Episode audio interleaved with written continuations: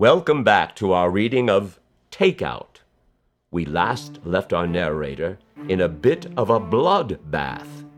And now all that is left to do is go home and eat. Chapter 10. Our story ends.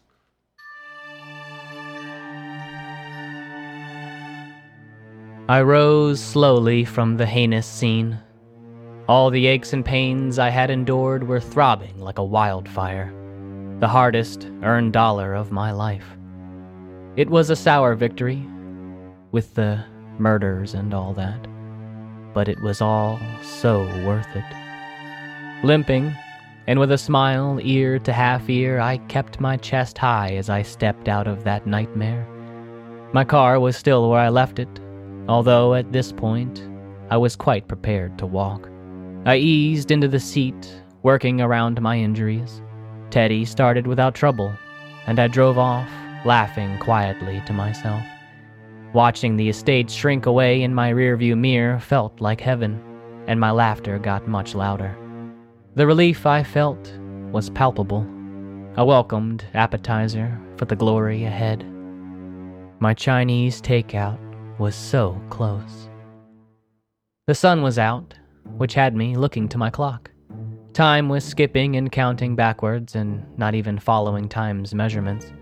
12:32 counted down to 3:99 and then jumped to 7:333, which counted down to all zeros. I didn't expect there to be a pattern, so I just looked back to the road. Takeout was all I cared about. Driving back to town to find it wasn't how I left it, I didn't care. Most things were on fire or burnt. Most of the people I saw were walking backwards, and almost all of the cars were flipped upside down with their drivers and passengers completely unaware, acting as though everything was fine and the car was moving forward as usual. One driver even waved me on as if she would have no problem taking her turn with the wheels straight up in the air, her hair dangling under her scalp, blood rushing to her head. I passed trees with their bark peeling off and floating away in little bits like textured pixels escaping their 3D model. I passed trash cans foaming at the lids, flapping and chasing dogs down the street. I passed a herd of skeletons dressed in winter gear rollerblading. Gatherings of balls of all sizes bouncing together, stopping at traffic lights and obeying the rules of the road. Streetlights rocketing off into space while little stick men gave them a salute from an old friend. Fields of grass retreating into the ground and then extending back into place. Birds walking single file down the sidewalk into a long line outside of an ice cream truck being run by a lion man in an apron. Mannequins shoplifting from the stores they used to work for. People without faces. Faces without people. Black and white films projected onto sides of buildings from the glowing eyes of penguins. I saw a tree running down the street, crying in fear as a large lumberjack chased after it on a blue bull. Inside-out pigs wearing monocles enjoying classy tea parties with dead presidents. A sort of red version of the famous rock band The Beatles fighting a blue version of The Beatles, both armed with boxing gloves and steel spatulas. Roads were curling away from the ground.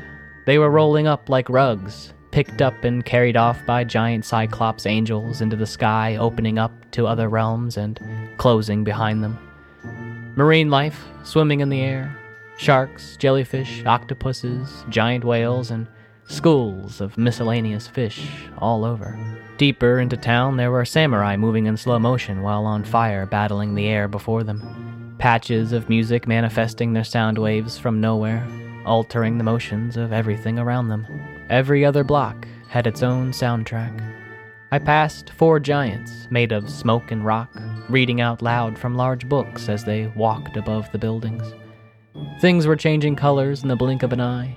Buildings were slowly growing fur all over. The shutdown Emmett had spoken of seemed to be taking place. Rupert's work, or rather his failure, didn't matter to me. I had faith. There was still time for Chinese takeout. Parking my car outside my home, which was jiggling slightly, I saw my mailbox was spitting out a constant stream of shredded paper. I gave it a smirk as I carried on. Through the front door, I found Pete having sex with himself. He wasn't masturbating. He was hunched over before himself, making sweet love to another himself from behind. I held out the 50. Both Petes gave me a smile and spoke in sweaty unison. "Takeout's in the fridge," they said.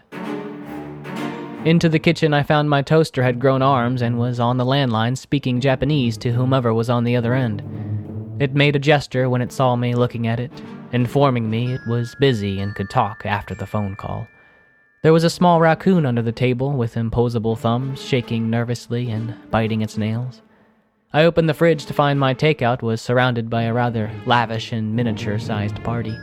Oranges with denim jackets, mayonnaise jars with fancy cigarettes, celery, disc-jockeying beets from a spin table made of sliced cucumbers. And most everything was drinking my beer. I didn't mind. I wasn't there for the beer. I just wanted my takeout. I grabbed the Kung Pao treasure with a caring grip and closed the door on the produce party. Holding it in my hands, I felt like dancing. I placed my meal into a frying pan and turned on the stove. I don't think I have ever been so excited for a meal. Every step felt like another move towards nirvana. With the glory sizzling before me, a man walked into my kitchen whose head was floating above his shoulders. There was no neck, and he was taking pictures with a very expensive-looking camera. He snapped a shot of me, took a look at it on the camera's display, gave it a smile, and then walked into my living room. I mixed the takeout so it heated evenly, sticking my finger into it here and there until it felt warm all the way through. When the scent was overwhelming, I decided it was time. I remember a tear had rolled down my face and into the crack of my lips. Gratitude unlike any the world has known. The toaster paused to watch the little salt drop journey down my cheek. I could tell it was moved. Toasty Japanese chatter carried on, and I filled a large bowl with my reheated heavenly goodness. Victory in hand, I headed to the den for a comfortable spot to eat. Passing the floating man taking photos of Dual Pete's intimate moment, I kept my pace constant. The stairs were about 5 minutes longer than usual, but I didn't let it faze me. In the den, Roz was sitting in front of her fish tank. She appeared to have aged 80 years since I saw her last. All of her fish looked like her. She didn't notice me, nor did her fish. The only thing that slowed me was sitting on the sofa. The red woman. I wasn't surprised, wasn't nervous. Having a seat next to her, she seemed upset. We looked at each other for quite a long time before she finally spoke. It was as if this thought had bothered her for her entire life. And sitting next to me, she was finally finding peace with it. She said, "I don't know what I am." A blue tear left each of her eyes as she shared this with me. I offered her some of my Kung Pao. She gave me a warm smile and gently held my hand. I think I was falling in love with her, which made it quite all right when she started to eat me.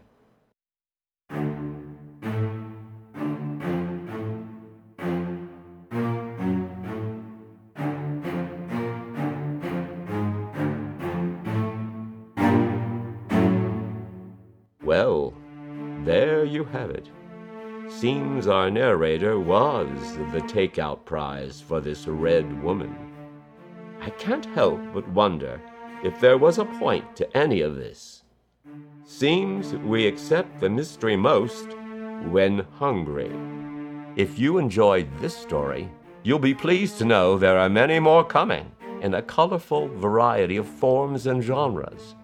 Visit ourstorybegins.net for news and updates on the author's upcoming works, as well as links to paperback editions, ebook downloads, and audiobooks. Farewell, my tasty listener.